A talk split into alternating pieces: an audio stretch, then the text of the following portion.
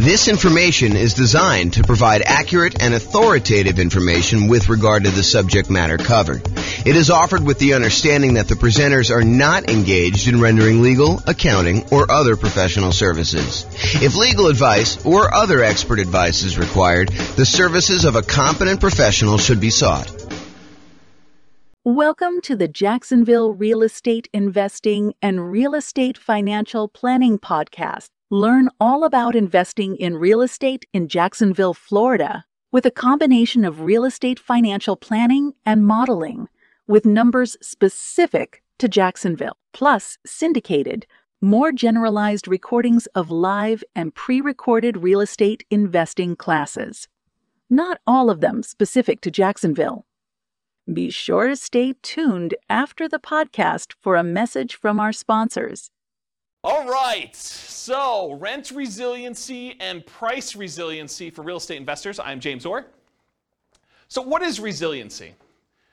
Resiliency is a noun. It's either one of two definitions. One, the capacity to recover quickly from difficulties or toughness. Or two, the ability of a substance or object to spring back into shape, elasticity. So, Tonight we're going to talk about two different things rent resiliency and price resiliency. And I'm going to define those. So, rent resiliency is how resilient are you to a drop in rent? How tough are you? How, how strong are you? What is your ability to bounce back from a drop in rent? And the question that comes up is how much can rent drop before you have negative cash flow? So that's how I define it. How much can rent drop before you have negative cash flow?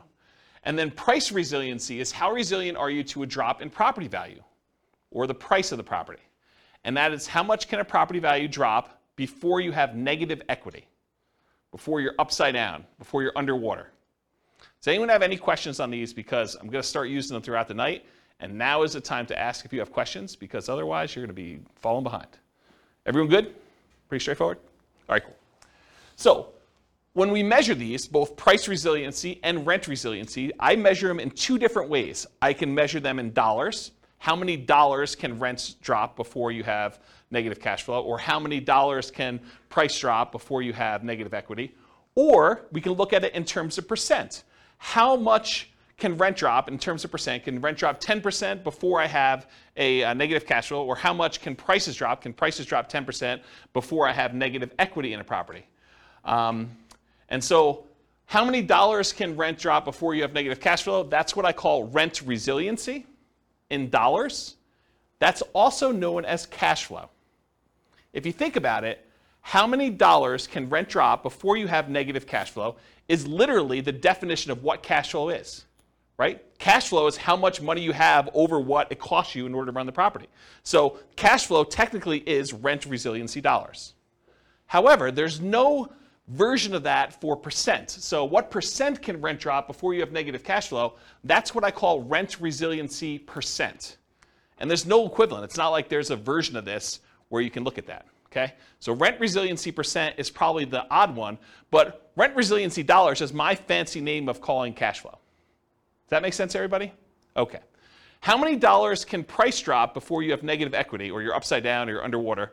That's what I call price resiliency dollars. That's equity, right? That's literally what equity is. Equity is how much you have over what the mortgage balance is. And so, how much can prices drop before you get to negative equity, eh, before you get to negative equity or you're underwater, is literally how much equity you have. So, price resiliency in dollars, also known as equity, what percent can property values drop before you have negative equity? That's price resiliency percent. So, that's what I call that. And there's no other equivalent for that, okay? Any questions on these? All right, cool. You guys know I'm really informal, right? You can ask questions if anything comes up. Okay, cool. All right, so measured by either the property or the portfolio. So resiliency can be for a specific property in your portfolio. You could say to me, James, how, how resilient is 1234 Main Street to a drop in rent?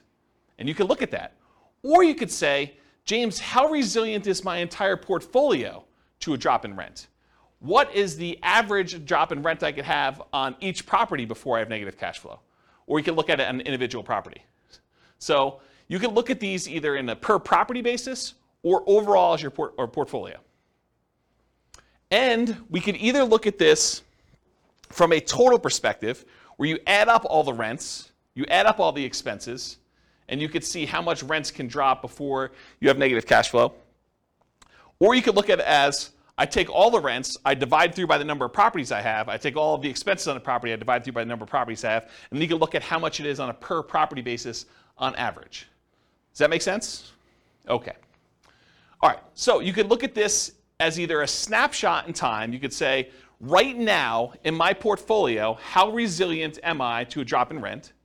Or you can say, over a long period of time, over the next 60 years, what does it look like? How resilient am I at each point in time for a drop in rent? So you could look at it either, either as a snapshot or as the thing over time. And you could say, look, five years from now, I plan on paying off a property, or I plan on refinancing a property, or I plan on buying a property, or I plan on selling a property. And you could say, five years from now, at that snapshot in time, month 60, let's say, as an example, what is my rent resiliency, or what is my price resiliency at that point? So you could do this looking into the future too, and use it as a decision making tool as to whether or not doing a certain activity, buying a property, selling a property, refinancing a property, uh, cash out, refinance a property, or rate and term refinance a property, or any of those types of things how will that impact how resilient my portfolio is? Okay, I think I covered all those. Oh, one other thing. You can also look at what is the average amount of risk I have, or in this case, price resiliency or rent resiliency, over an entire 60 year period. So instead of seeing a chart where, you know, it starts off, I'll use draw on the board here, where it starts off really high, or it starts off really low rather, and then over time as cash flow improves, your resiliency gets better, you could say, hey, what is my resiliency for this entire period? And you could take an average and say, oh, the average is 30% or 32% or whatever it is. And you could say, oh, so this one's about 30% on average. And then if you had another strategy you were considering, like this one, you could say, oh, that one has a rent resiliency average over this whole time of 29%. And so you could say, on average, one strategy is more risky than another, even though there may be times when it's below and other times when it's above. But over this entire period, one's more risky or one's less risky than another with this specific measure of risk, which isn't the only way to measure risk, which we'll talk about tonight. Any questions on that? Okay. Um, if, you, if you're doing any modeling in the Real Estate Financial Planner software, I added a bunch of new numbers here. So now you can actually see your average rent resiliency, your average price resiliency, average debt to income, average total debt to net worth, and average total debt to account balance, as well as average months of reserves. And if you click on any of those buttons, they go to all those individual charts. So I added those for you because I wanted to see them. So that's a new tool that, that's brand new for you guys.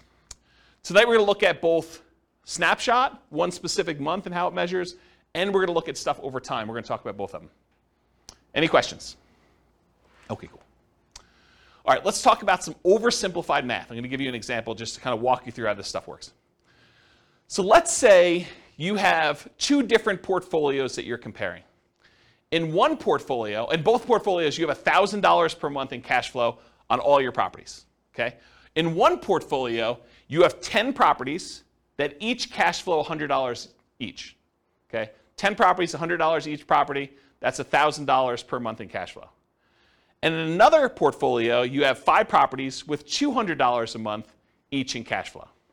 So you have one portfolio that has basically the same amount of cash flow for both. One of them has more properties with less cash flow per property, and the other one has fewer properties with more cash flow per property. What if rents, let's talk about the ones where you have 10 properties with $100 each. If rents drop by 10%, if rent per property goes from, just as an example, it's oversimplified, $1,000 per month to $900 per month in rent, your cash flow goes from $1,000 per month to zero per month. You lost $100 per month in property. It was only a 10% decline in rent values, but because you only had $100 per property, it went from $1,000 per month in rent to $900 per month in rent. So the $100 in cash flow went away. You now have no cash flow on that particular portfolio. Does that make sense, everybody? Compare that to if you had the five properties with $200 a month each. If rents drop by the same 10%, so rents go from $1,000 per month to $900 per month, now your cash flow goes from $1,000 per month to $500 per month. So in the other one, you lost all of your cash flow when you had a 10% decline in rents. This one, you had a 10% decline in rents, the same 10% decline in rents, but now you have still $500 per month in cash flow.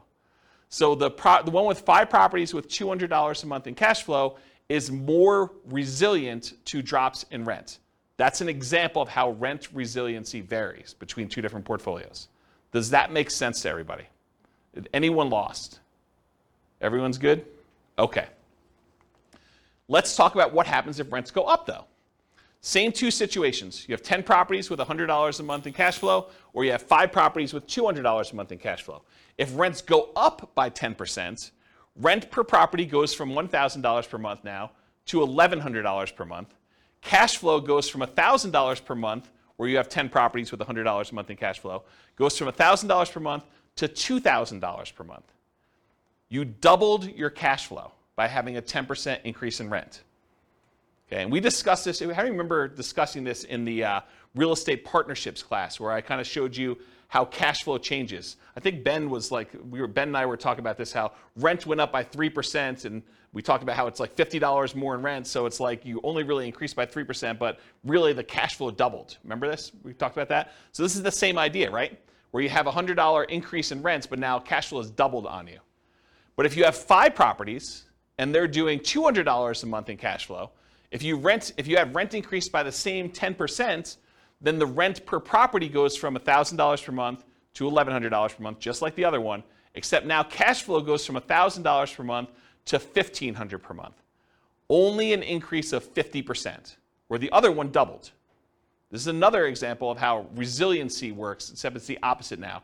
Property values, uh, rents actually went up in this case, and so your cash flow did not increase quite as fast because you were more leveraged, essentially. Does that make sense? Okay. Now let's talk about equity. We just did rent resiliency. Now let's talk about equity. So you have a million dollars in equity in two different portfolios. Okay? In one portfolio, you have 10 $250,000 properties with $100,000 in equity in each. Okay, that's a million dollars in equity. Or you have four $250,000 free and clear properties where you don't have any loans on them. That's also a million dollars in equity. So you have two different examples. One where you have 10 properties with 100,000 each. The other one where you have four $250,000 properties where you have $250,000 in equity in each. Okay? If price drops by 10%, in the one where you have 10 properties with $100,000 in equity each, that means if prices drop by 10%, 10% of a $250,000 property is $25,000. So the property value went from 250 to 225, but you got 10 of them. So now you have $250,000 in lost equity, and your equity decrease over 10 properties. That means your equity went from the million dollars that you had to $750,000. So your equity decreased from 1 million to 750. But if you had the other portfolio where you had four 250,000 free and clear properties, if the price drops by the same 10% we did before, $250,000 properties now worth 225. You had um, you had four properties at $25,000 decline in value each. That's $100,000 in equity dec- equity decline total. So now your equity went from 1 million to 900,000. This is an example of how price resiliency works. Okay? You have one portfolio where you have 10 properties, where now you lost 250,000 of a million dollars in equity and you have another one where you have four free and clear properties, same decrease, but now you only lost 100,000 instead of 250. Does that make sense? Okay, cool. Now what happens if property values went up? Same 1 million in equity to start, same two situations. You have 10 $250,000 properties with $100,000 in equity each. If the price goes up by 10%, the $250,000 property is now worth 275. So $250,000 increase across all 10 properties in total. So your equity now goes from 1 million to 1.25 million. So you have an increase of 25%. 10% increase in price means your equity increased by 25% as an example. Okay? Or you have the four $250,000 free and clear properties. If the price increases by the same 10%, same $25,000 per property, $100,000 for all four, just add them up for four of them. Now your equity goes from 1 million to 1.1 million, It only increased by 10%. It's unleveraged. Okay? Does that make sense? All right. So, really, what we're talking about in a lot of these cases is leverage. The more leverage you have, the less resilient you are. The less leverage you have, the less the more resilient you are. That make sense? We just saw that. The more leveraged you are, the less resilient you were. Right? We saw that with rents. Any questions on this? All right, cool. All right, let's do a thought experiment. Which is riskier? Is it riskier to put 0% down or to put 10% down? And why? This is the discussion part of class. What's riskier? Just call it out. It's riskier to put 0% down. It's, it's, it's less risky to put 0% down. Okay? Why do you think it's less risky to put 0% down? Less skin in the game. Less skin in the game. So if you put no money in the deal, you don't have any money to lose. Interesting perspective, right? I think a lot of people would be surprised to hear that. They'd be like, well, you put more down, maybe you have more cash flow, so it's probably less risky to have 10% down from that argument, right? Uh, and, and if property values went down, having a 10% cushion before you're a negative, that's interesting. But on the flip side, both that and the previous kind of resilient slide on leverage, even though I agree with you, the hard part about me thinking about that is other stocks or real estate, that's true on paper, but only if you sell. So if you've got enough portfolio to withstand the it doesn't matter because you're not gonna sell at every level. So what you just went to is this idea of paper losses. If you don't really, if property prices go down but you don't sell, you don't really have a loss until you sell. You don't have a realized loss until you sell. And so you're arguing it doesn't really matter, right? You don't have a loss in either case unless you have to sell the property. Okay, so that makes it sort of even on those. What else? Which one's more risky? Which one's less risky? What do you think? I think it depends It depends on what? on your cash position. On your cash position, okay? So if you have a lot of cash, then which one's less risky? Then I'd probably go zero percent down because your ROI would be higher. Okay? So you, you might have an infinite return on investment. Right. In theory, at least. I mean, really, you should have, you should be calculating your return, including how much you need to keep in reserves. I mean, we kind of teach that in deal analysis class. But ignoring that for a second, if you have a 0% invested in the deal and you make money on that, then you have an infinite return, right? So you would think that it's less risky for you to have 0% down in that case. Yeah, if you can support the, the rents, yeah. So you're, you're assuming you're having to pay for negative cash flow. Well, there's that risk. There is a risk, right? So is it more risky to have put 0% down or 10% down? What do you think? I think it It's a personal decision, yeah? it depends on what you have in reserves. I really think, I mean, are you paying, are you paying, are you deferring your down payment? But you have that down payment, you can put that money someplace else, invest it differently, while someone else maybe pays your down payment or not. I mean, yeah. Yeah. So I, I wonder if you're getting to this idea that if you put 0% down, you probably have more in reserves because you didn't have to put money down. I wonder if you're getting to that. Well, here are my thoughts on it. Um, if you do 0% down, you have nothing in the deal, you have nothing to lose. So there's an argument to be made that if you put nothing into the deal, you have nothing to lose. It's arguably less risky in that way. However, your credit is at risk. If something happens and you have to sell and you have to give the property up for foreclosure, or um, you have to sell at a loss and you don't have money to make up the difference and you have to do a short sale or something like that, your credit's at risk. And maybe even more so if you put 0% down than if you put 10% down. Because the chance of you being underwater with 0% down is probably greater, right? You know, property values go down 5%.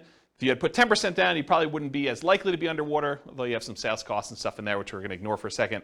But if you do the 0% down, you're probably still underwater even with a 5% decrease in price. Okay? What about prices rising? So you tend to have appreciation, you tend to pay off some debt on the property, you tend to have tax benefits, and you tend to have cash flow. So you might have this infinite return on investment with 0% down. It's not really a measure of risk, though. It's just kind of like a, a better return. You're still getting these benefits, but you had nothing in the deal, though. You know, you're, you're benefiting from having prices go up, at least in theory, uh, paying off some of the debt as long as you're making your mortgage payment, getting tax benefits as long as you're able to depreciate the property, and then getting cash flow on the property if there is any. Maybe there's negative cash flow. But you would have an infinite return on your investment, ignoring, of course, that you should have your return calculated on your reserves as well. And here's, I think, is what Rachel was saying you have more reserves if you didn't have to put as much down. If you only had to put 0% down, maybe you have more in reserves. And having more in reserves probably makes that less risky. So I don't know. It's kind of an interesting thought. What about the other side? 10% down. Well, property values go down 10%, you could lose 100% of your money. You know, as sort of what Austin suggested before, you don't have a loss until you actually have to sell. You have this sort of paper loss. And the longer you hold that property, in the overwhelming majority of the cases, real estate tends to be pretty forgiving over time. Even if property values go down the next five years, you push it out 30 years, property values are probably going to be up from there, right? Your credit is still at risk, so you still have that risk. Maybe it's a little bit less at risk because you still have that cushion. Of course, prices do rise in a lot of cases. You still pay off debt to have tax benefits and cash flow, but you're maybe more likely to have a little bit of positive cash flow in that case. And maybe that makes it a little less risky. But you have less debt paid off. So your overall return is probably a little less because if you put 10% down, your debt pay down is a little bit lower when you put money down than if you have 0% down. And finally, you have a little bit lower overall return on investment. So which one is less risky? I don't know. I think part of it's how you measure it and your situation and you have less reserves, which we talked about. Any questions on this? It's kind of an interesting thought experiment, right? Like, which one's less risky? I think part of that, uh, for us analyzing too, is your own incomes. How quickly can you save to get ten or twenty percent down in your market? Because if you're spending six months doing that, might not be a big deal. If it takes you two to four years, you're going backwards fast. So Austin's almost suggesting that how long it would take you to save up that 10% might be another factor in which one's riskier. If you can quickly save up that 10%, it's probably less risky for you, I think is what he's suggesting. If it take you a really long time, that's probably a bigger risk. Your ability to replenish losses you have, I think is another way you're thinking about that. That's interesting. Yeah.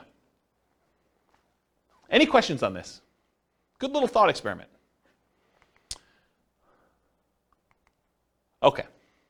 Measuring risk in real estate investments which is largely what we're getting at, right? Aren't we sort of getting at this kind of rent resiliency and price resiliency? Aren't we sort of talking about a way to measure risk?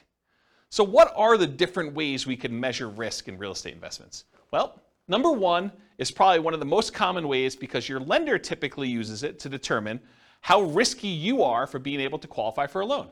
It's called debt to income.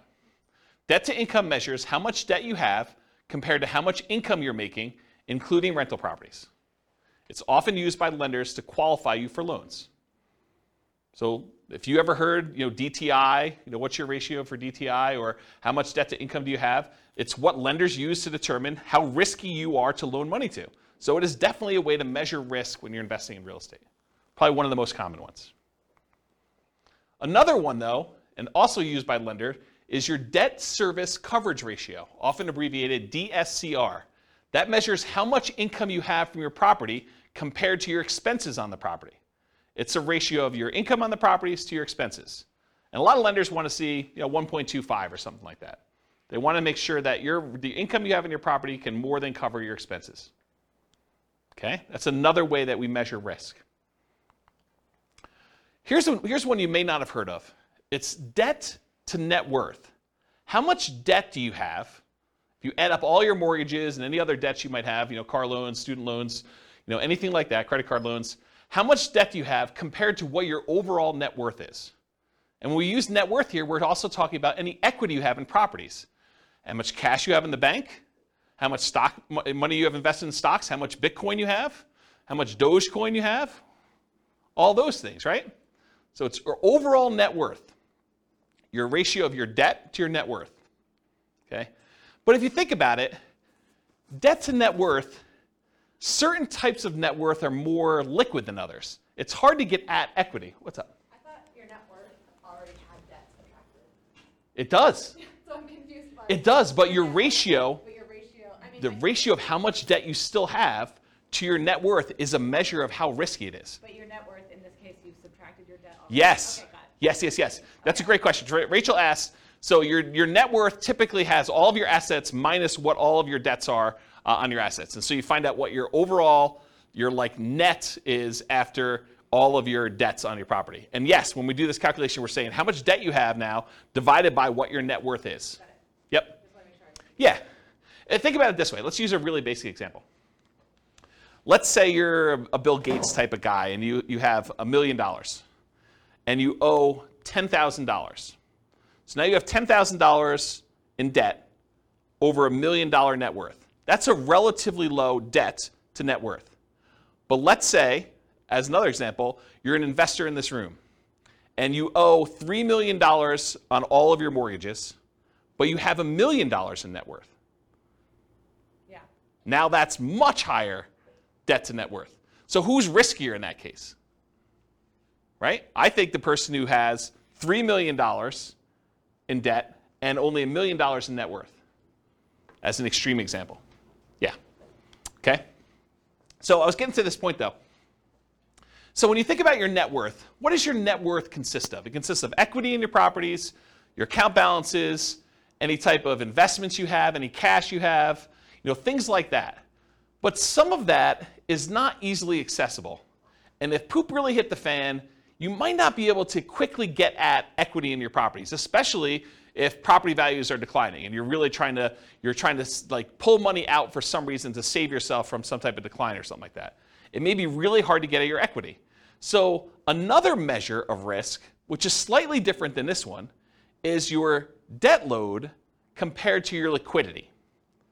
So I call that debt to liquidity or debt to account balance if you're actually in the software doing these calculations. And your debt to account balance says, how much debt do I have compared to just my account balances, just the money I have in my bank account, just the amount of money I have in stocks. It is specifically excludes, does not include equity and properties. Because equity and properties is illiquid. It's hard to get at, especially that top 25% of equity, right? It's really hard to do uh, a, loan, a cash out refinance above 75% loan to value. So that equity, in order for you to get at it, you need to sell the property. And if you sell the property, they're probably going to be expenses. You're probably going to have sales commissions, probably have some closing costs, probably have some depreciation recapture if it's been a rental, and you probably have capital gains. So once you pay all those in order to get at it, maybe you don't even have what you thought you had.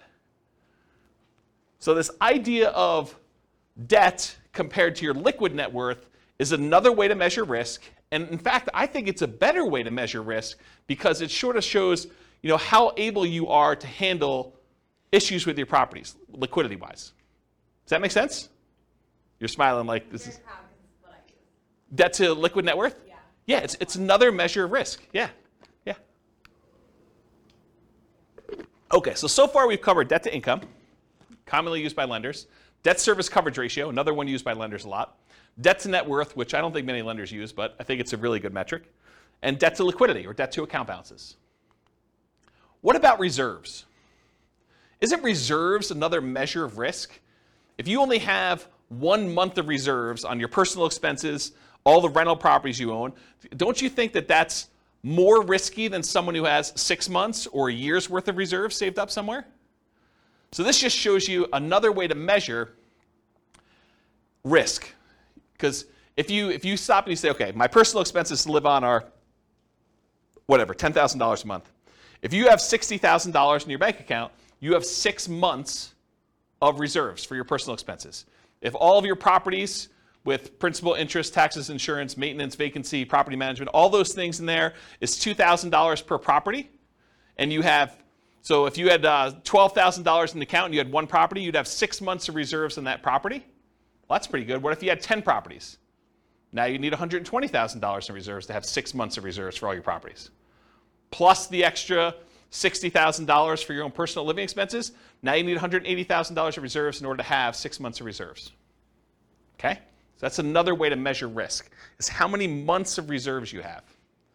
And then in addition to these, there are two other ones we're covering tonight. Rent resiliency, which is how much your rent can drop before you have negative cash flow, and price resiliency, which is how much your price property, price of your properties can drop before you have negative equity. So these, I think, are my first pass attempt at what the different ways of measuring risk in real estate investments are.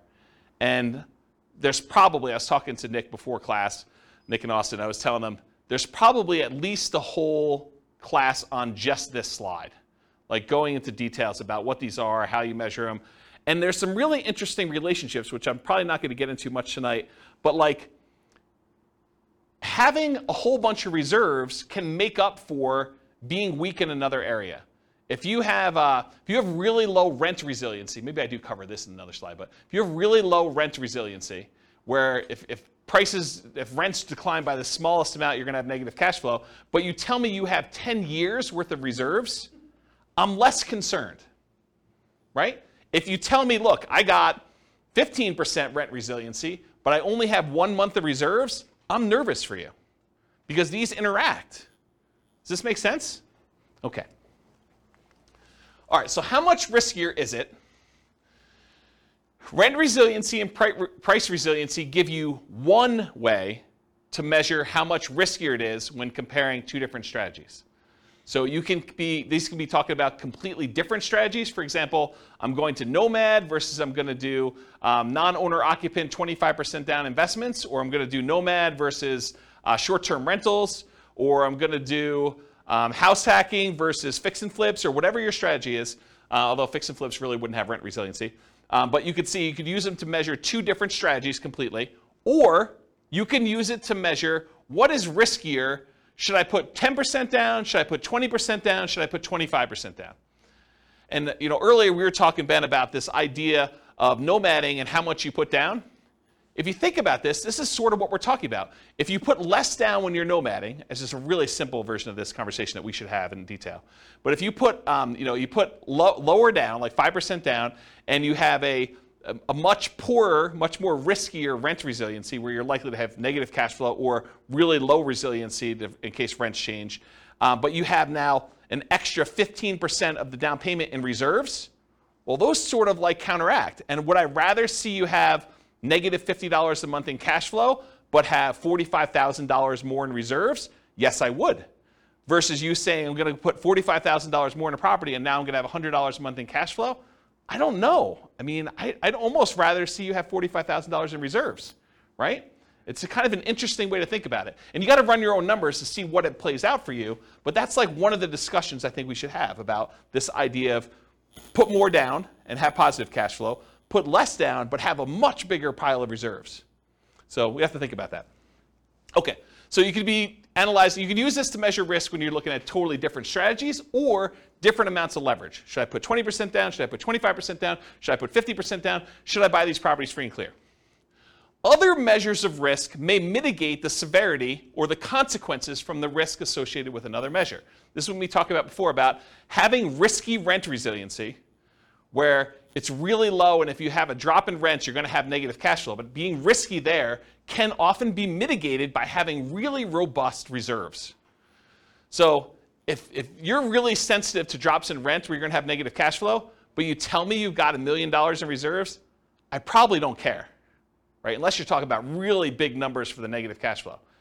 But if you tell me you have very little reserves and you're close, or you, or you tell me, or I'd rather see you say, I got a decent rent resiliency and mediocre to good sort of reserves, sort of like this balance between them. Okay? So, for example, let's look at them for Nomad with 5% down versus 20% investor loans. You're not moving in with the 20% down uh, for someone who has a million dollars to start with. So, we're going to start with an example here. Someone's got a million dollars to start with, and they're going to either do Nomad or they're going to say, I'm not moving into a property. Um, sequentially, I'm just going to go buy one property to live in, and then I'm going to buy 20% down rentals. Let's take a look at how these compare. Um, and I do have the 20% down investor buy a single owner occupant property to start with to kind of make it fair. Okay? So let's take a look at what this looks like. Let's start with price resiliency. Okay. I'm going to take my time to go through these charts. So this is a chart showing total price resiliency in dollars. So how much dollar-wise do prices need to decline before I have negative equity? The red line is showing you 20% down non-owner occupant.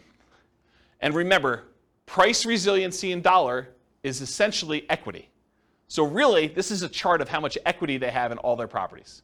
Right? That's what I'm showing you. We started with a million dollars and we either do the nomad strategy where you're buying properties with 5% down, moving in, living there for a year, converting the last one to a rental, buying the next one, putting 5% down, and you're repeating this process until you have 10 rentals and one owner occupant.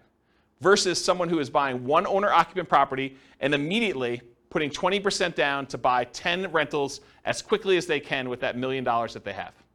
So in this case, they're able to buy the 10 rentals really, really fast in like 10 months. Okay? So you'll see, as far as how much equity they have in their properties, when they do 20% down, they're buying these properties really, really fast, and it's growing very quickly at the beginning. Then over time, you just have this normal appreciation curve. Then you have properties paid off, and the appreciation curve kind of uh, kind of stalls out a little bit. Versus someone who does nomad, where you're only buying one property a year and it's kind of growing very, very slowly. Then eventually you get to the point where you stop buying properties and it just grows with appreciation from there until you start paying off the properties later on. Eventually, they get to the same spot, though, where they have the same amount of equity in the properties. They have basically 11 free and clear properties, one they're living in, and 10 rentals. One of them got there by nomading, the other one got there by buying 20% down. Does that make sense, everybody? Okay. So putting 20% down gives you more equity. Duh. Right? I mean, this is sort of like master the obvious stuff. You put 20% down versus 5% down, you're going to have more equity, which is why 20% down is above the other curve. So it's more resilient to declines in prices. Might be easier to see this though per property because you're like, you know, these numbers don't make any sense to me. It's like hard to tell what's going on. But what if we looked at it on a per property basis? Well, that's what the average price resiliency dollar is. We now look at the amount of price resiliency we have per property. And so this gives you an idea of how much equity you have on the average property that you have there. Same idea though 20% down, non owner occupant, is kind of more than what you do with 5% down. Interesting thing though, with Nomad, you live in the property for a year. And my definition for average price resiliency dollar, I exclude your owner occupant home. I basically only look at it for investment properties. There's a weird exception when we look at all individual properties, but for the most part, I'm ignoring this one. So you'll notice Nomad is zero until basically month 13 when we convert that to a rental. And so then it pops up and you have a certain amount of dollars, you know, 5% plus whatever appreciation was on that particular property. And then each one that you buy kind of increases until you get to the time where you're stopping buying, and then it just kind of continues up per property. And this gives you a feeling for how much it is. But it's still hard to gauge because this is future dollars, right? You have equity growing, but your property values are also growing too. So it's hard to tell like what's happening because these numbers don't make a lot of sense to us when we think about future dollars. Like what does having $500,000 per property in equity mean, you know, about 20 years in the future? It's hard to fathom. It's hard to really relate to that. Okay? So if you do this and we adjust for inflation, if we say, look, I'm going to adjust back to inflation so that the property is always worth $350,000 or so in today's dollars, now we can kind of get a feel for what's happening. This is showing you average price resiliency dollar, but now it's adjusted so that these numbers make sense to us because we're talking about adjusting back into today's dollars.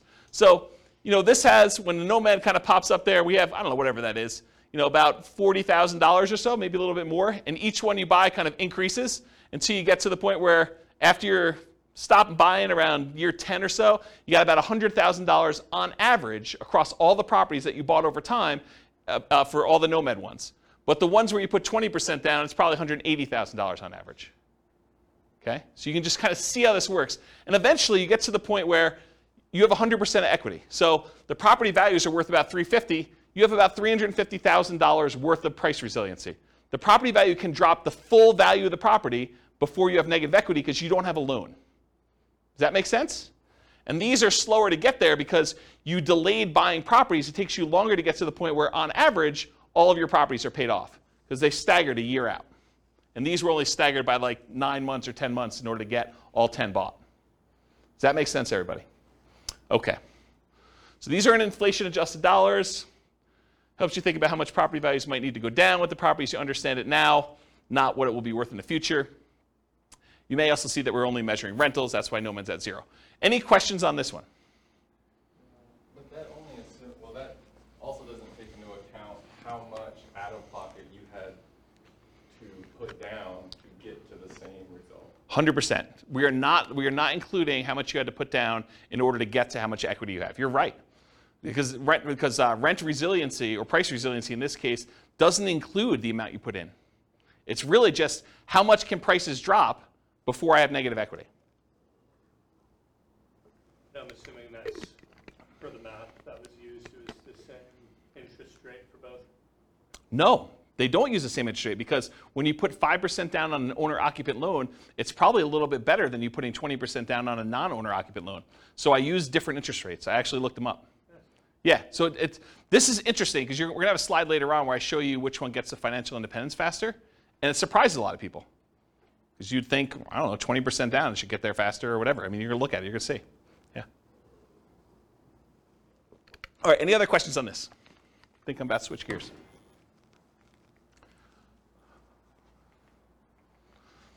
Um, oh, now I'm switching from dollars to percent.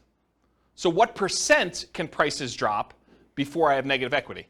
And you can see when you put 20% down on the first property, you basically have 20% that can decline before you have negative equity. When you have the nomad property, until it becomes a rental, it's zero. But then as soon as you do this, it's probably closer to like this 8% range. Why is it 8% after a year? Because you put 5% down, I assume property values are appreciating at 3. So now property values can go down by like 8% on this first one before you have it. And each time you buy a new property, it sort of increases to get to this point. So you can see how resilient you are to declines in value, percentage wise. No longer talk about dollars because in, in a lot of ways, don't we want to know percent? Don't we think in terms of percent? We don't, we don't often think, look, you know, we're, we're buying properties. What if they go down $72,000? Well, $72,000 of what? You know, if we're talking about a million dollar property, that's very different than if we're talking about a $300,000 property. So really, don't we want to think in terms of what percentage decline we had on the property value? So I think percent makes a lot more sense. So you can see here though, and then eventually you get to the point where you can have 100% decline in value when your property is free and clear and it, you don't have any negative equity. And the Nomad one takes longer to do. The total and the average look almost identical. The charts look almost the same. Or this is all the properties combined. We could look at each individual property if we wanted to, right? And that would look like a rainbow. So each one of these then becomes its own property. And you can see this is someone nomading. Each year they buy a new property, and then the rent, or this is the price resiliency. The price resiliency kind of goes up over time as they appreciate and as you pay down a loan a little bit. Okay? Any questions? Is this helpful? All right let's switch over now to talk about rent resiliency. So total rent resiliency in dollars. Remember, rent resiliency dollar is what? It's cash flow. So this is really another chart saying this is how much total cash flow you have on all your rental properties. Now, it's still the same scenarios. We started with a million dollars and we either do nomad or one owner occupant, then 20% down payment, non owner occupant investment property loans. We're putting 20% down gives you more cash flow. That makes sense, right? You put 20% down the property, you'd expect probably a little bit better cash flow. Although the interest rate's better on 5% down Nomad. Also, the 20% down payment properties are paid off faster. Why? Why are the 20% down payment properties paid off faster? But they're all 30 year loans. We purchased them earlier. Yes. So they're all 30 year loans. So the loan always pays off in 30 years. Just when you started the loans matters. So when we actually bought the properties, the first, we all buy an owner occupant property month one, no matter what. But then the one that's buying rentals also buys a second 20% down property in month one. And then they buy another one in month two, month three, month four, month five, until they get 10. So 10 months in, they now have 11 properties. But the nomad buys a property with 5% down. They have to live there for a year. Then they convert it to a rental and they buy the replacement property. So it takes them until month 13 to own two. So you can see the red line is the 20% down non owner occupant. This is when all the loans got paid off. And your cash flow went way up. Right? Your rent resiliency went way up because now you don't have loans anymore. But these ones, they take a long time and they're staggered a year apart. So it takes a long time for them to get to the point where they're all paid off. But once they get paid off, they're basically the same, right? Because you basically have the same number of rental properties. There's some funky stuff going on here. With the 20% down non owner occupant loan, you have a little bit of negative cash flow right at the beginning. But Nomad's even worse. Nomad starts at zero, and then by month 13, you have a little bit negative cash flow, and it's worse as you buy more, so it kind of stays there for a little bit. Okay? So, yeah, let's go to the next slide. So now this was just regular dollars, so it's kind of hard to tell like what's happening. You're like, okay, what, is, what does it mean to have $50,000 worth of cash flow in year 30? I don't know. So let's take a look at it now if we adjust back to today's dollars. You could see a little bit more about what's happening here, but really you could see what the total cash flow is as if it was cash flow in today's dollars, sort of adjusted back for inflation. And you can see eventually they get to the point where it's just under $20,000, like $19,000 probably or so, um, in cash flow per month on all 10 rentals, net. So this inflation adjusted dollars It helps you think about how much total rents on all properties might need to go down with the property as you understand it now, not what rents will be worth in the future. Okay? Now this is average per property. So before we were talking about the total amount on all 10 rentals. Now we're saying how much, how resilient are we on individual property? It shows you, you know, about here in year 10 or so, you're probably about, I don't know, $500 or $600 per property in positive cash flow on the 20% down, somewhere in that ballpark. And you can kind of get a gauge for that. And then here, later on, you can see kind of what it is per property. So, you know, this is in inflated, inflated dollars, but it's probably like $6,000 or so when the properties are all paid off. Okay? Or we could adjust for inflation, and we could see the numbers now. Each property's got about, I don't know, $1,800 or so per month in cash flow net after everything's paid off.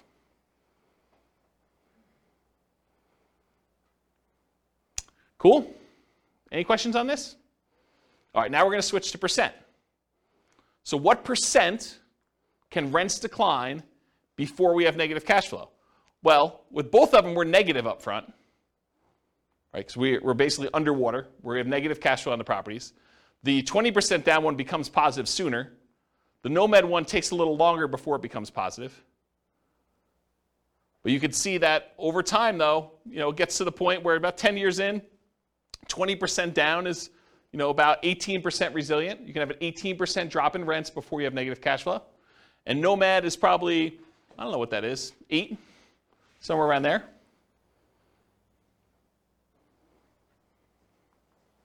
And then this is if you looked at Nomad for the individual properties. You can look at each one individually. Okay? All right.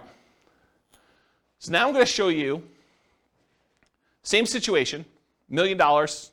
Should you put 5% down as a nomad? Should you put 20% down non-owner occupant like we just talked about?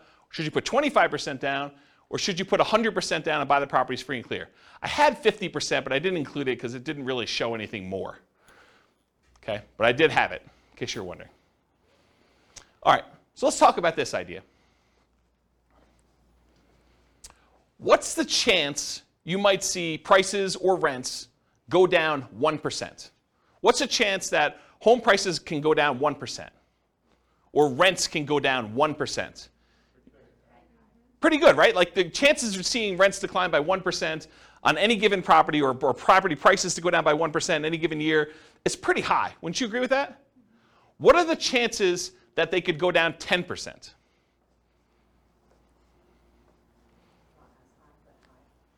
You think it's high? Is it as high as 1%? Yeah, it's much more likely for you to be able to see property prices or rents go down 1% than it would be for them to go down 10%. What about the chances it could go down 25%? Property prices, you have a $400,000 property, now it's worth $300,000. What are the chances that could happen? Could it happen? Yeah, it could happen. Is it more likely that something like that would happen, or is it more likely you'll see a 1% decline? 1%. 1%, right? I mean, this is obvious. I'm not trying to trick you. What about a 100% decline? Rents go to zero, property prices go to zero. Could that happen? Maybe. Is it likely? Probably not. So, would you agree that we're much more likely to see a 1% decline than a 50% decline? Not, not a trick question. Seems really obvious, right? Therefore, having a rent resiliency of 20%, where rents can decline by 20% before you have negative cash flow, is much less risky than having a rent resiliency of 10%, where rents can go down by 10% before we have negative cash flow, because we're much less likely to see a 20% drop than a 10% drop in rents. Because the chance of it going down 20% is much more unlikely than having a 20% rent resiliency, it's probably not two times better, it's probably more than two times better. Does that make sense? There, there's, there's a point where, look, you really want to have a 1% rent resiliency or better. You really want to have a 2% one. But once you get up to like 30%, how much better is 35 than 30? Right? I don't know if it's I don't know if it's like a lot because the chance of it getting to 30% decline is much lower. Like the small numbers, it's much more important. It's important to get to a certain number, whatever it is 5%, 10%, whatever you think is reasonable for perhaps a price decline or a rent decline. But once you get up much, much higher, the difference between those higher numbers, because it's not likely to get there, it's not as big of a deal. Was that a Rubicon then? No, I I don't think this. I don't think of this as Rubicons. Rubicons are sort of like uh, things you cross over, you get to where you never go back from. Um, you know, acquiring your first rental property, or getting to the point where you have $100 a month coming in cash flow, or the point where you have your mortgage paid for by your rental properties. Yeah, things like that. Those are what I think considered Rubicons. Yeah. Yeah. Question. Um, so in your like rent investor history, have, what percentage have you seen like rents go down? That's a really good question. I don't remember, but I do remember seeing rents decline in like 2008, 2009, when you had a whole bunch of people that couldn't or were, un- were unable or unwilling to sell their properties at a loss. You know, they either couldn't sell their properties or they were unwilling to sell it at a loss, and they decided to become unwanted landlords. You know, reluctant landlords where they're renting their property out, and then you have a surplus of rentals on the market and not as much demand. And so when you have a lot of demand and a lot of inventory, you know, people drop rents in order to get their properties rented, and so you have declines in rents. And I think that happens, it's sort of market dependent, but uh, like our local market, Fort Collins specifically, was uh, much more resilient to rent declines than other markets in other parts of the country. So I think part of it is market dependent, and I probably could look at some charts to try to get a feel for that. There probably is some data um, that I'll try to find, and we can look that up. But um, I, I don't think it's unreasonable to be prepared for a 10% decline. Especially, you know, I think about it this way too. Over the last X years, we've seen a massive run up in prices, a massive run up in rates, in, in, in, uh, in like uh, rental rates, you know, rents. D- do you think it's unreasonable to give some of that back? When you think of it that way, right? Like it was only two years ago that rents were whatever what is two thousand dollars a month. Now they're twenty five. Do you think it's unreasonable to go from twenty five to twenty three, and you're still three hundred dollars more than you were, you know, a couple of years ago? I don't think that's unreasonable. And so part of it is what's that? Depends on what you bought the house for. if you bought it. Well, uh, but it's but is it unreasonable to think that it could go back there? Right. It's like sort of proximity bias, right? Some type of recency bias, I think is what it's called. I think partly, I mean, like, I get what you're saying logically, but with that being said, I think part of that's also interest rates and new bonds. Yes. costs, Because if that trails up, so right now, your PITI, you're looking more towards three That every renter is gonna have to hit, if they're gonna go towards a new house, then the, then rates have to go up because they're gonna trail that, they're not gonna go to, I'm not gonna rent for twenty-three hundred, but I know you're gonna buy for three thousand. Yeah, so what Austin is saying um, is I think he's sort of pegging rents have to be related in some form or another to what your equivalent mortgage payment will be.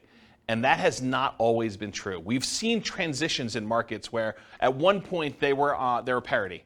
You know, they you know, two, it was two thousand dollars to buy the property with a reasonable down payment compared to about two thousand dollars a month in rent, and we saw some type of parity with that. But then over time, markets changed where the price to buy a house went up a lot, and rents did not creep up quite as fast as those things. And so that can change in a marketplace over time. It's not universally true that always rents are there. Now, what's what's an interesting kind of way to think about this is you could force that to be true by doing like a rent to own or lease option where you tell people, look, you know, the, the mortgage payment if you go buy this property is $3,000 a month to use your example, but rents would normally be 2200 but I'm going to charge you $3,000 a month because if you can't afford a $3,000 a month payment, you can't buy this house. You're never going to be able to actually buy it from me. And if you can't do that, then you know, why am I putting you in here? And so you can almost make a justification for rents that look like mortgage payments when you're selling on a lease option. Does that make sense? So, yeah, that's an interesting point, though. Okay. Any other questions? I, I think there's some other stuff on another slide, but I think we're done, done with this one. We good? Cool. So, evaluating risk continuing. So, what's the chance price or rent will go down on a single property? You know, you have a rogue property in a part of town that goes bad, or, you know, it's not as hot anymore. So, what are the chances that it could go down on a single property? Pretty good, right? I think you can see that happening. What's the chance it would be two properties in the same market? Well, probably not as high as a single property, but probably greater than some other uh, things that could happen. What about on 10 properties in the same market? Well, if the whole market goes bad, I think that could totally happen, right? What about two properties in different markets? What's the chance of that happening? I think it could happen, but it's a different probability than having all of your eggs in one basket in one market, or on one street, or in one neighborhood. Right? There's a couple people in the room that I'm looking at, okay? I mean, it's just, it, it's, I'm not saying it's bad, I'm just saying that there's an increased probability. So I think you need to account for that when you think about your rent resiliency and your price resiliency, that you know, you've, you've increased your risk by doing that. What about 10 properties in 10 different markets? Right? A little bit less probability, but it can still happen.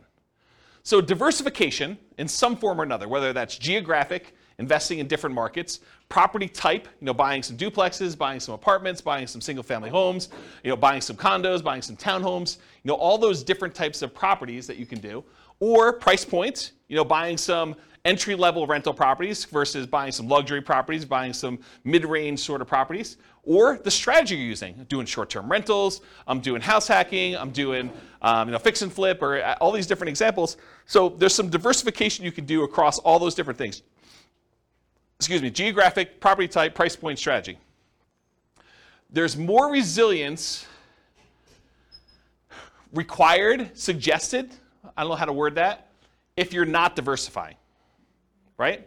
I think you'd be prudent to have a more resilient portfolio to increase your threshold for what you want to have in terms of resilience if you're not diversifying in other ways. But if you're more diversified, you probably could get away, not that you should. And there's, there's arguments against this. There's arguments of investing only in the one market that you think is really going to do well and not investing in these other markets just to have diversification where you have a higher risk of those going down, right? I think there's, uh, there's a counter argument to this. But I think overall, it's more prudent to be higher, higher resilience if you're less diversified.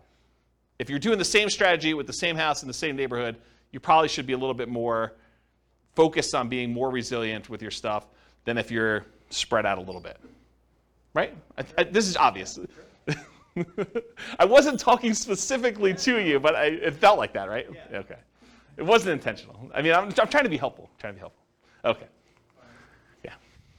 Okay, so average price resiliency in percent. So, what percent can property prices go down uh, before they have negative cash flow for those four strategies? For the 100% down, you bought the property free and clear, you could have the property value go down 100% and you would not be underwater because you don't have a mortgage. So that one's easy. That one just goes 100% all the way across the whole time. Wouldn't you be negative past 75 if, like, isn't about 25% taxes and insurance? No, this is uh, uh, property values. Okay. This is not rents. When we do the rent one, you'll see there is a threshold. But for property values, you have a $400,000 property, you don't own anything on it, it can go down 400K. It can go down 100% before you're negative. And there's an interesting point you bring up, which I have a slide at the end. I think there's a variation on this class, or at least a variation on some of the terms, where we do take into account things like sales costs and capital gains and depreciation recapture and stuff like that. There's a version where we take into account those transaction costs for equity. But this one is simple, right? This one is just pure up equity. Okay? So the 100% down one's easy. 100% all the way across. Super, super easy on that one. The next one we'll do, we'll do Nomad. Nomad, you start at zero because you basically are not counting the thing that's not a rental. By the time you get to year one, you convert it to a rental. It pops up here, and this is the this is the average per property. And so it shows you you're at about 8% or so. And then each time you buy a property, kind of comes down, drops down, does this, until eventually it kind of tapers off until you get to the point where all the properties are paid off and you're doing that. That's, that's what Nomad is. 20%, 25% down, that's just a difference in down payment amount. And so the curves are very similar. In both cases, you're buying properties as quickly as you can I will tell you that with the 20% down, you can get all 10 properties, all 10 rental properties. With the 25% down, you get really close, and I think you need to buy one a, year or two later. Okay? Um, so you have a small delay there, but you're acquiring these properties and you're more resilient with 25% down. This makes more sense, right? You put more down, you're more resilient to a price drop when you do that, and then they eventually taper to the point where they get to be the same uh, when the properties are all paid off. About, three, about 30 years in the future from when you started, maybe minus a year, plus a year. Okay? Any questions on this? Pretty straightforward? Okay. Now, this is average rent resiliency in dollars for the three strategies. So when you buy properties free and clear, you have really high cash flow, but you have fewer properties. You only had a million dollars to start with. You can't buy 10. You can only buy three and change. So three until you save up for the next one.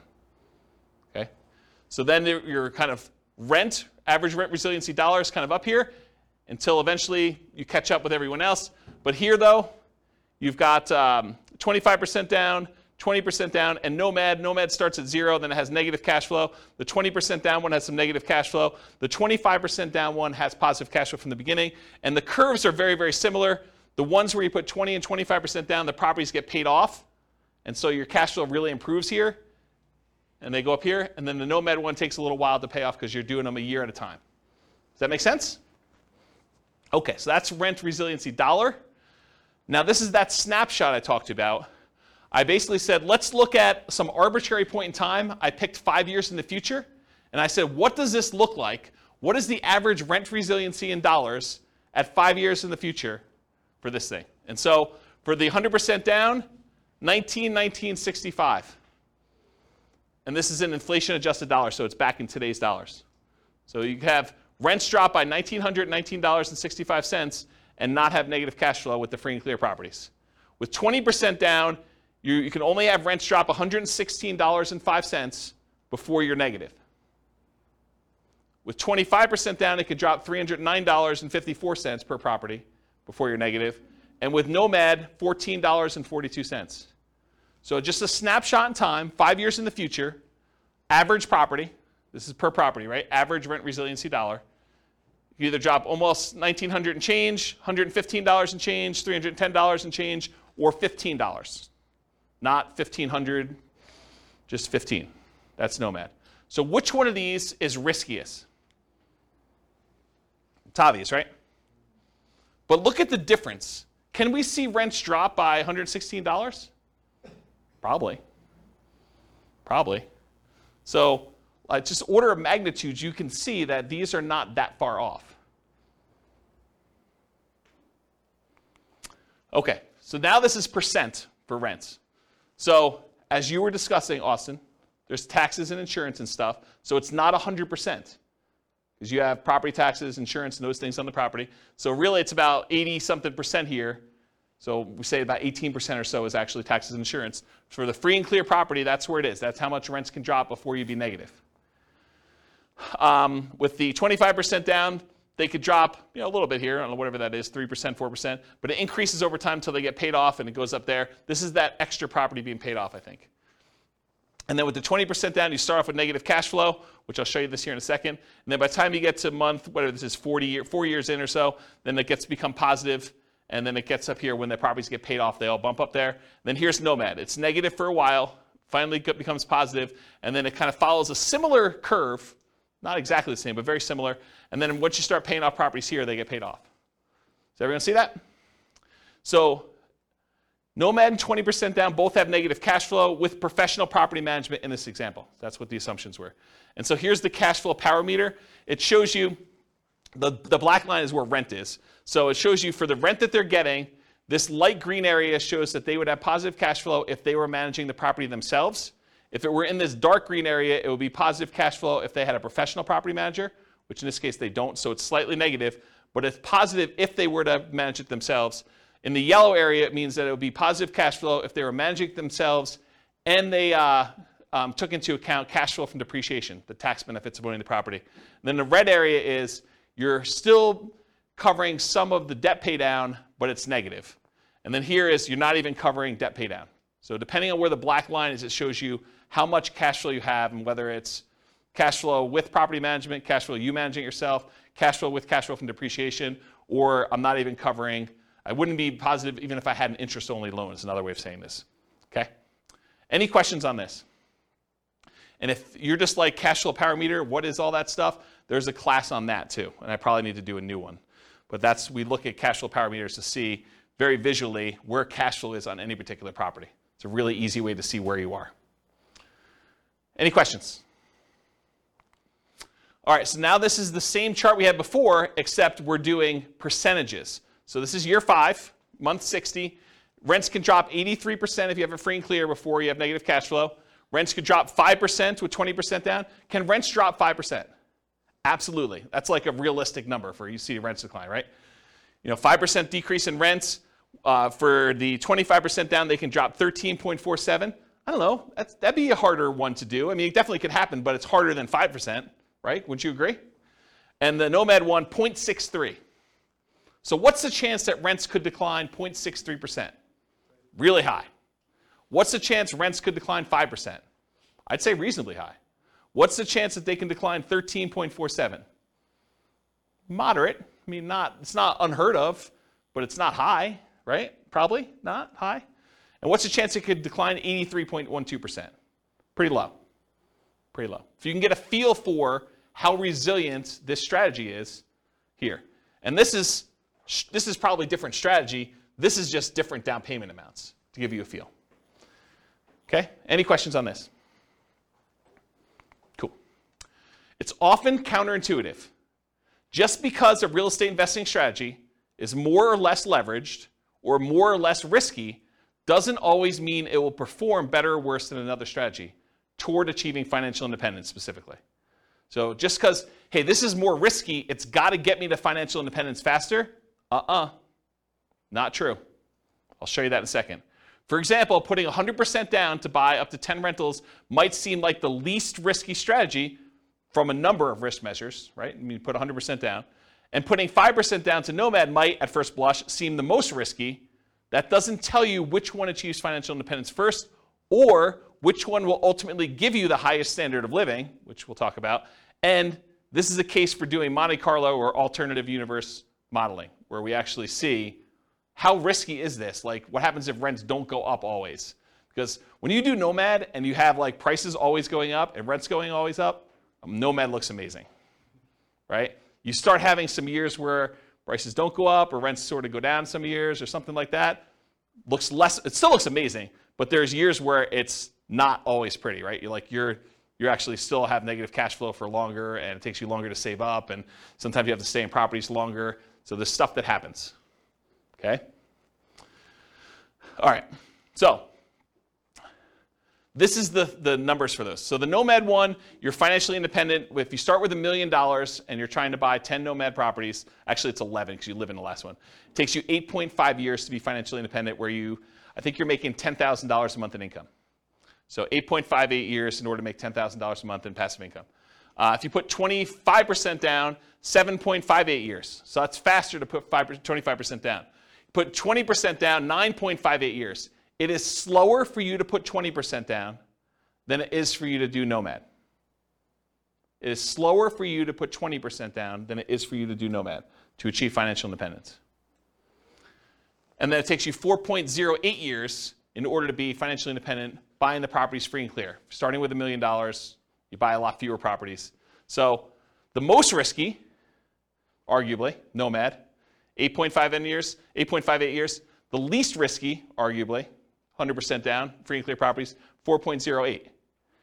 It's sort of in between. Basically, the less you put down, the longer it takes. Okay?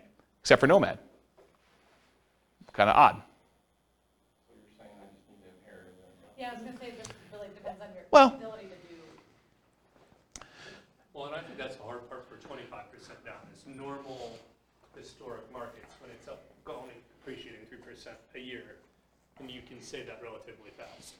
Over the last few years, if I was losing ground at ten or fifteen percent appreciation each year, then I would not be buying. You talking about for Nomad?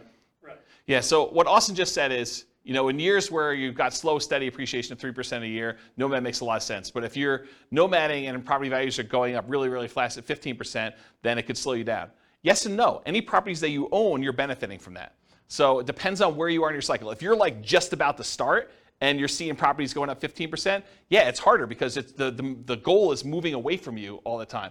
But if you have the money to do down payments, there's other options. If you don't and you're saving up anyway, you just do what you can. You kind of use the market that you have, but any properties that you bought, you do benefit from those. You have, you know, you bought three properties, and now you're doing your fourth one. Great. The three properties you own are went up 15% a year. That's awesome.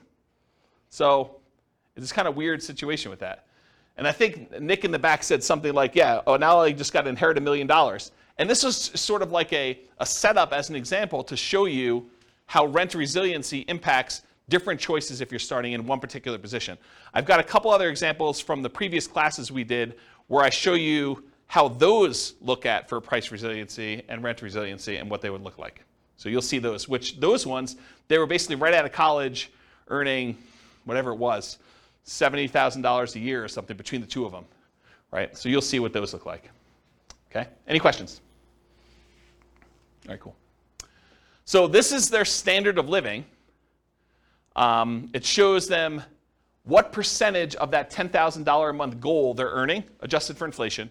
And so you can see they all achieve it pretty low here. But look what's interesting about this is Nomad eventually, doesn't happen at the beginning, but Nomad eventually has the highest standard of living. They're earning the most amount of money later on. And part of that is them paying off properties. This is when they pay off their owner occupant property.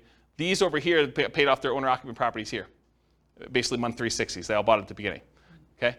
So, the one where you did 100% down, you don't have the 10 properties right away. It takes you a while to acquire them, and so it takes a long time to do that.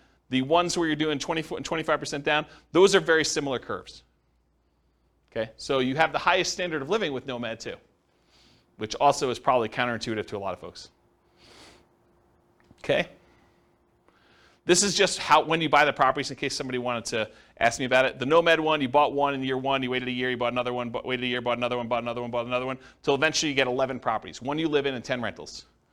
For the, tw- for the 100% down, you could buy three up front. It takes you a little while to save up for 100% down in the next one. Then you go up to four, five, six, seven, eight, nine. It takes you a long time to buy the 11th property, one that you're living in. And the one you're living in is 5% down and then 20% and 25% down. The 20% one, you're able to buy all 11 right away within the first year. The other one, it takes you a little while to save up for that last 25% down payment. Because a million dollars does not quite get you enough to do 25% down with the property I picked. Okay? All right, I'm going to run through these pretty quick. So, for those that came to the previous classes or on the podcast, buy and hold real estate investing strategy, this will look really familiar to you, but this is sort of another perspective on that class. Because in that class, the only thing we covered was when they achieved financial independence. We didn't talk about anything else because I didn't have time. So we basically went over all this, all the different strategies in buy and hold, which I'm not going to go into detail, and we looked at how fast they achieve financial independence. Now I'm going to show you another, another view into what's going on and show you what their price resiliency looks like. And so these are all the different strategies combined. I'm not going to break them out and kind of go into detail, just to give you a view of approximately where these are, right? So prices can decline by the time they start acquiring properties in this 20% range to maybe 40, maybe 50% range. And then finally, when you stop acquiring properties, it just increases over time. So that's how they tend to trend for buy and hold. And this is for how much, what percentage prices can decline before they'd have negative equity. Okay? And then these are all the different rent resiliencies, curves for all the different ones. Again, I'm not going to go into any individual one, but you could see they're in this sort of like 0 to 20% for a lot of this time, maybe a little bit higher depending on whether they have a lot of extra cash flow, like short term rentals or something like that, because that's really what this is measuring. And then it kind of goes up over time where they all get paid off. Okay? And then I picked an arbitrary time frame just to compare them. This is year 20, month 240 just to see what happens. And I wanted to show you 15% down payments are still relatively risky even 20 years in. Only a 6.3% rent resiliency or 1.92% rent resiliency, depending on which one of the two 15% down payment options you chose. All the other ones, though, I think are pretty reasonable, right? I mean, we talked about do you think rents are able to go down 22%? What about 11%? I mean, that can happen, but it's not crazy close, right? You know, you start getting at 1.92, that's, that's pretty close before you have negative cash flow. So these are the 15% down options, and then these are all the other buy and hold ones, depending on which one you're looking at. Does that make sense? Just so you can see visually like approximately where they are in relative sizes. Okay? Any questions? Cool. All right, let's do the same thing for that Nomad real estate investing strategy class. Again, in that class, we went over all the different time it took them to be financially independent. We didn't go into any other detail. We didn't talk about net worth. We didn't talk about any risk. We didn't talk about, uh, you know, cash flow or you know, debt service coverage ratio or debt, debt to income or anything else. So really, we just covered that. Now, this is if you do price resiliency. The blue one that's really weird is the lease option one where you're buying properties, then you have to stop buying until you can afford the next one and they get cashed out. So there's some weird stuff going on with the blue one, just ignore that one. But the rest of them sort of trend in this, I don't know, once you get up to steady state 25 to 50%, and then of course as they get paid off, they increase from there. So you can see relative price resiliency in that what I would consider to be a reasonable range. There's nothing kind of abnormal there. And then here's rent resiliency. Again, the blue one is that lease option one, which is kind of wacky. But then here, it builds up. Nomad kind of builds up over time as you acquire properties and you hold them longer, and you add another property, you add another property, and eventually you get good cash flow. But it takes some time to get there, and kind of cash flow increases here until the properties start getting paid off. That's what they look like for rent resiliency percent. Any questions? And for comparison, this is year 20. Do you have a question, also? Yeah, uh, to, for the short-term rental, Yep. um, for five percent down, I'm assuming that was done year two, or Yes. year two then? Yes. You start your short term rental year two. And then, what, do you remember what kind of, like, cash flow or additional rent you were projecting for that? Yeah, it's in that presentation, but I don't remember. It wasn't crazy though. I remember at the time thinking it was a pretty reasonable bump. I bumped up expenses on it and I bumped up income on it um, so that the net income was higher, but it wasn't like 2x or anything like that. It wasn't that extreme. By, it wasn't even close to 2x. It was a reasonable bump. Um, and you could change those assumptions, right? You can go copy the scenario to your account and just change the model. Yep. So this is month 240, year 20, the same one we did before, where we had some of those that were in that you know 5% or uh, whatever it was, 2%, whatever the numbers were there. And I just want to show you that the average rent resiliency by year 20 for Nomad, they all look pretty reasonable to me. I mean, there is a 7.76 one. I'm pretty sure that's the lease option exit one, which is wacky anyway. All the other ones, though, they seem kind of reasonable. I mean, the lowest besides that is 11.9%. Not great, but not horrible. And there's some that are 30%. Right? Doesn't seem unreasonable to me to have the ability to have rents drop by 20% before you have negative cash flow. Seems pretty resilient. Any questions on this? I think this is the last one I'm doing for these. House hacking. Again, this was that uh, house hacking real estate investing strategy class where we covered all the different times it took to be financially independent. I'm not going to go over that again. But then here is the price resiliency for those. Very similar to a lot of the other ones where between 25% and a little bit less than 50% prices can decline for the bulk of the time here. And then, of course, when they're paid off, they get a lot better. And then for rent resiliency, you start off with some negative cash flow in some cases, and then you have positive between 0 and 25 for rent resiliency for a lot of this period of time, and then you start paying off properties, they get a lot better. And of course, you knew this was coming. Year 20, kind of a snapshot. There's some that are kind of funky. You know, whatever this fourth one is, that's it, one of the blues.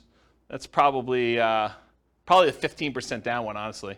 It's probably 15% down payment, this blue, if I had to guess. And then the other one, 5.86. That's like a pink. Yeah, they're all the 15% down ones. So these are all, all these low 5.86 ones are all 15% down, which that's the lowest rent resiliency you have. All the other ones, well, I guess five. What's five?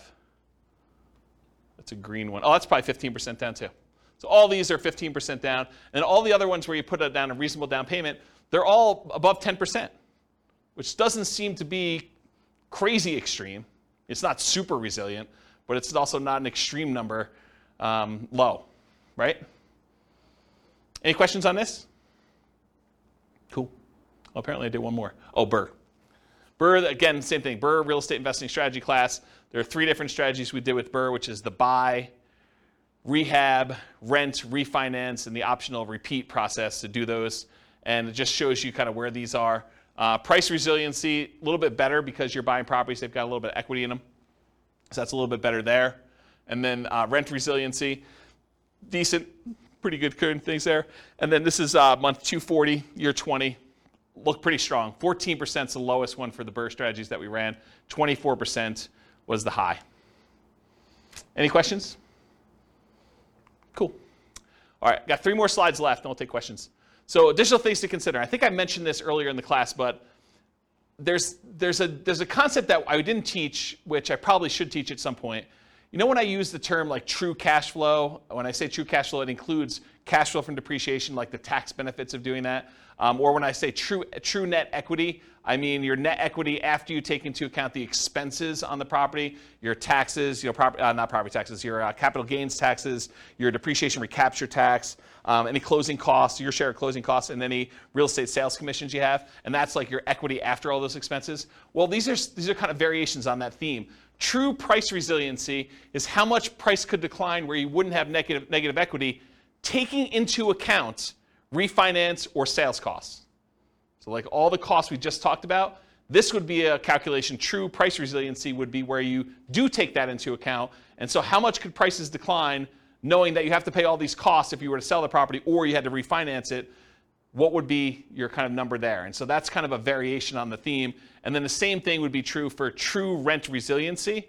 How much could rent decline where you wouldn't have negative cash flow accounting for cash flow from depreciation, that tax benefit you get by owning the property too. So right now, if you think about it, we talked about rent resiliency all night. But really, if rents declined by 10%, you'd still have this weird buffer of the tax benefits of owning that rental property, provided you were still in that period of time where you can get the depreciation, right? So even if you were at break even or slightly negative, that like tax benefit of owning the property would really make it positive. So it's sort of like this extra buffer in there before you're really, really negative. You're not really negative with that cash flow from depreciation until you get below the cash flow from depreciation number two. Does that make sense? And so this idea of true rent resiliency would, in theory, it's not created yet, would take into account cash flow from depreciation on those as well.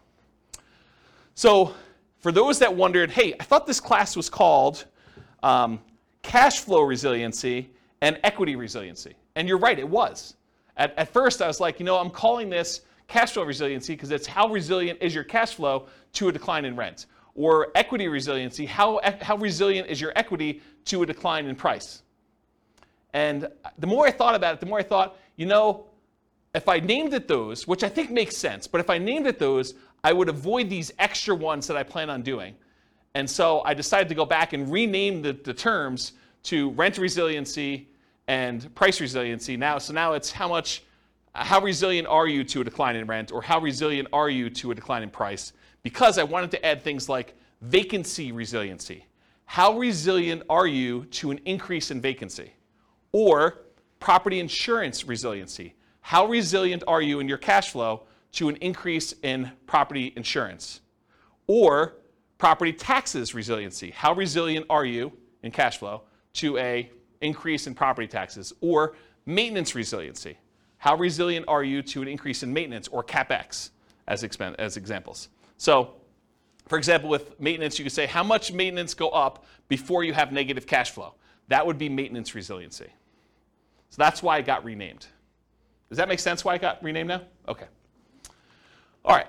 Would you guys like to see my personal portfolio, rent resiliency, and price resiliency to kind of get a feel for what is somebody who has an established portfolio and might actually, I don't know, think that they know what they're doing, um, do that. Okay? So here's my, my own personal portfolio. This is my average price resiliency, and I should tell you, I'm not acquiring any properties, not selling any properties, not refinancing any properties, so it looks really plain, right? Because there's not a lot of stuff going on. It's just like things getting paid off over time. So this is price resiliency.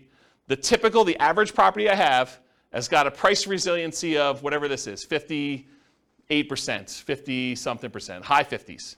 So my property values can go down 58% before I would have negative equity on average. Does that seem pretty conservative? I think it's pretty conservative. So that's what it is. It'll take me a while to get here because I've got some properties that I did new loans on when loan interest rates were low. Okay? What about rent resiliency? Rents can drop, whatever this is, high 20% before I would have negative cash flow.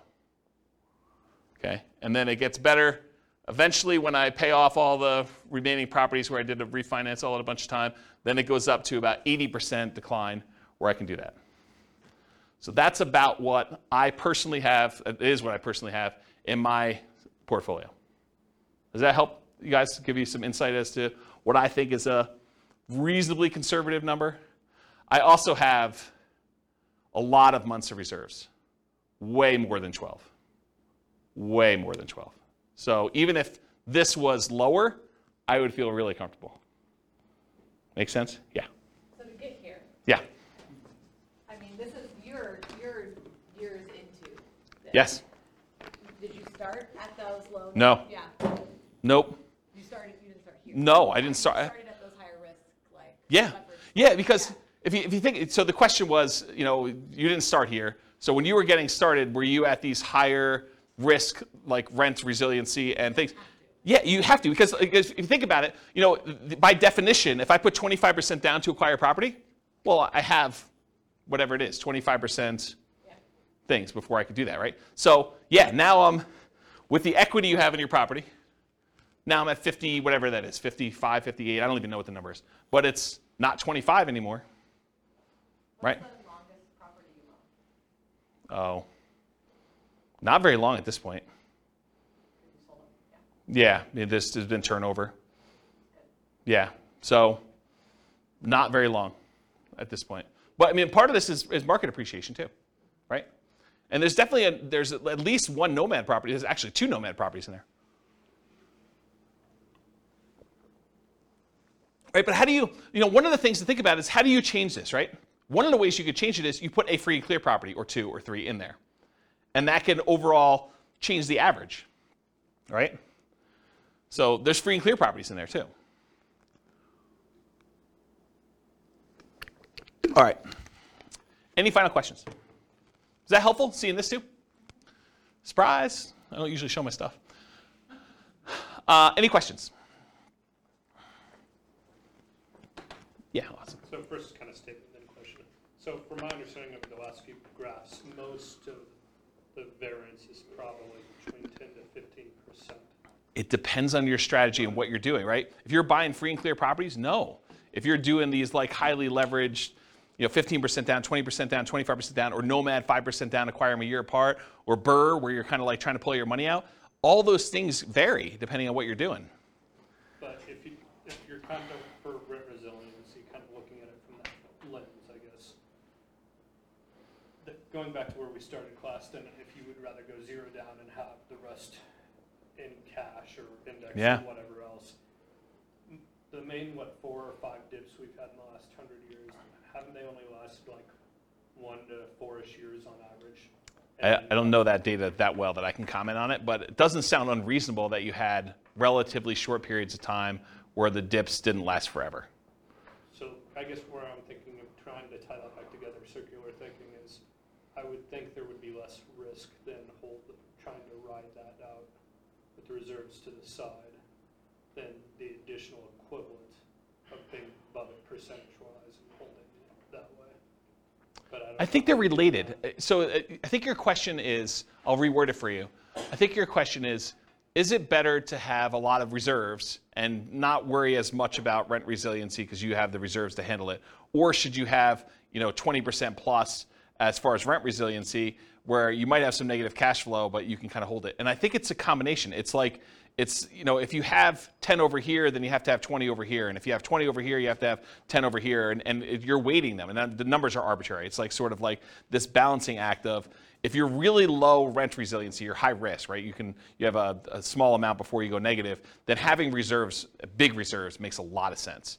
If you are you know, you have really good, if you're if you've got rent resiliency like I have in my portfolio, where property values or, or rents can go down, whatever this number is, you know, 28% or whatever the number is here, then needing reserves is probably not that important, right? I still have crazy reserves. I mean, I'll tell you, it's like over the top. But it, you don't need that as much if you have 28% rent resiliency.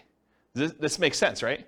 So it's this balancing act. And this is sort of what we were talking about when you first came into class, but off recording, is that looking at all these different measures of risk, you have to like weigh them against each other because you can have you know your debt to income can be one thing and your your debt to net worth and your liquid debt to net worth and like all those kind of measures um, all the or liquid i'm sorry debt to liquid net worth like all these measures can be kind of coming into play and you're like well if i'm going to have this then i definitely want to have on the upper end of reserves or if i'm going to have this then i definitely want to keep this there there's probably a whole class i should do on reserves that will cover a lot of this right it'll like pull from all these different classes with the rent resiliency and you know the kind of measures of other risk and things of that nature and show you how I think reserves should change based on that. I think there's like a minimum and then I think you probably should have more. Just as one example, if you're going to have negative cash flow when you're buying a nomad property, I think it's prudent to take whatever the negative cash flow is,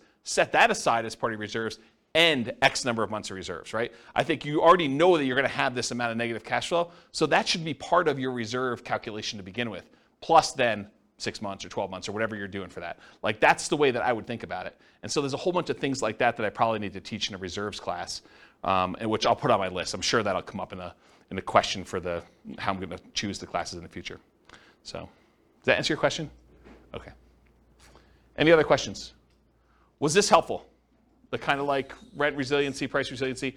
I know like there's some parts in there where it may get a little bit slow because I'm showing you a lot of charts and they're really similar, but I do also think that seeing a bunch of different examples gives you a feel that you can't get. It's almost like you have to work through the math problems in your book to, and it's boring and not fun, but then you get a much better feel for like what the range of how they work are. So sorry, but it was I think it was helpful. So cool. Thank you all for coming. I will see you all soon. Bye-bye for now. You're welcome. With home prices up, mortgage interest rates up, and rents up, but not quite enough to counteract the higher prices and interest rates. Cash flow on rental properties in Jacksonville is harder than ever. Book a call with the Real Estate Financial Planner to apply our proprietary 88 strategies to improve cash flow on your rentals. See the show notes for a link to schedule your call and improve your cash flow today. If you're a real estate agent, lender, or professional in Jacksonville that wants to help our real estate investor listeners, consider reaching out to learn about collaboration opportunities with this podcast. We'd love to add more value to our listeners by having you assist our investors buy, sell, and finance their real estate investments. See the show notes to schedule a call to discuss collaboration opportunities